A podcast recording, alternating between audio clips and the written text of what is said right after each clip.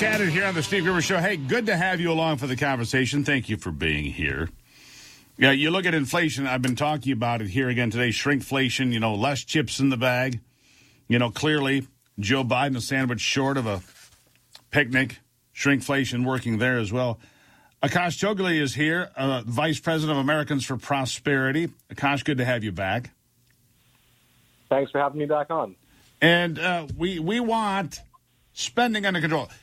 There's a lot of chaos and noise about abortion this week, as you well know, because of the unprecedented leak from the Supreme Court. But as much as that might be interesting and a sideshow, what Americans truly care about is what they're paying at the gas station in the grocery store or trying to buy a used car or try to get into a house. That's what pushes Americans to the voting booth, isn't it? That's exactly right. And, and obviously, don't want to discount what happened this week. That's enormous news and something folks are very passionate about. Um, but at the end of the day, inflation doesn't care about your ideology. It doesn't care who you voted for. It doesn't care about your politics. The average American family is spending more than $5,000 more this year to afford the same quality of life they had last year. And what we did is we pulled the American people with a firm called Public Opinion Strategies. More than 60% blame Joe Biden his policies, and more than 70% think that continued levels of high government spending is going to make inflation even worse. So I think for the first time in a long time, we're seeing that people get it. They get the connection between overspending at the federal level and how that's making their life more expensive. And I think we're uh, we're heading for some big news come November as a result. Yeah, I think that there's no question. I think the three things that, and I've been talking about this for for a bit now.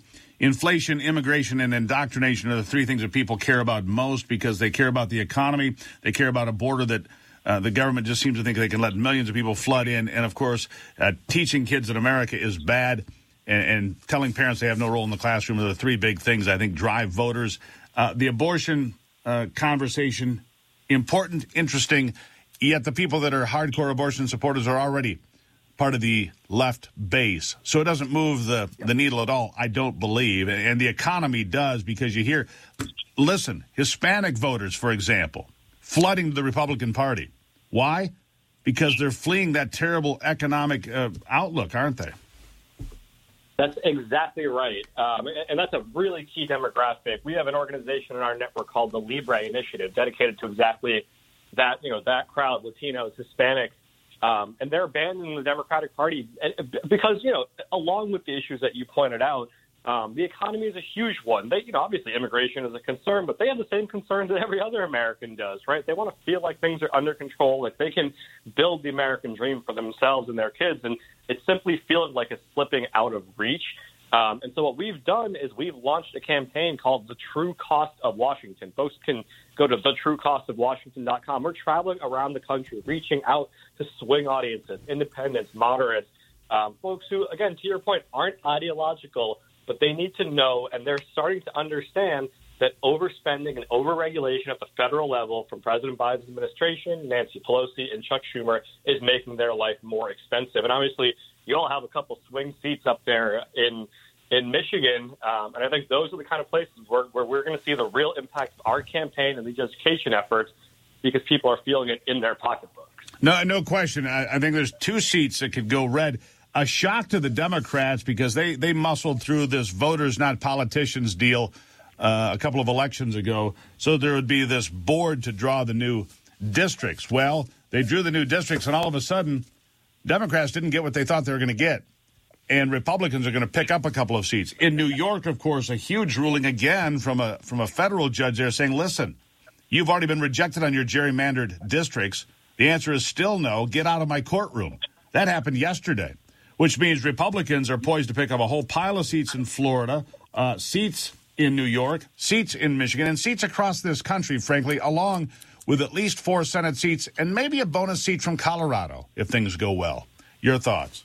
Yeah.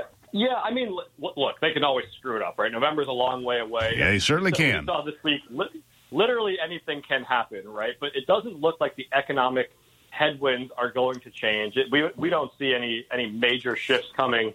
Um, and if that remains the case, the fact of the matter that I keep going back to is, to your point, the thing people care about in our poll it showed that inflation, the economy, and jobs, those sort of two issues, the economy and jobs and inflation are miles ahead of any other issue on the minds of the American people right now. And those issues simply don't care about your ideology. If you're struggling to make ends meet, you know who's been in charge the last two years. It's been Joe Biden, Nancy Pelosi, and Chuck Schumer. Folks get it. They're overspending. Their overregulation is making their life more expensive. It's driving up gas prices. It's keeping shelves empty in stores. Um, and and folks get it that we need new management in Congress, and that's I, I think what we're headed for as a result. Yeah, and, and and I hope we get new management.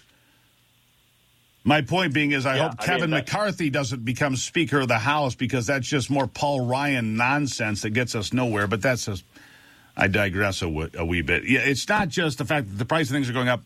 You know, you've got a handful less of Doritos in every bag because shrinkflation is real. The bag's the same size, the amount of product in each bag gets smaller, and the price goes up a little, and people think, well, you know, it hasn't gone up too much. No, you're getting the short end of the of the deal here. That's been going on for a long time. Yeah, a, a, a, one pound bag of chips is now 9.25 ounces over time. Pretty soon there'll be three chips in a big bag. There'll be three chips total.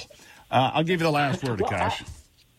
Ask any small business. Look, we see the gas prices on the side of the road any day. It's not just gas. It's not just groceries. Ask a farmer. Ask a small business owner about their input costs. The pain is real. The American people get it, and, and I think there's going to be a real loud message sent this year.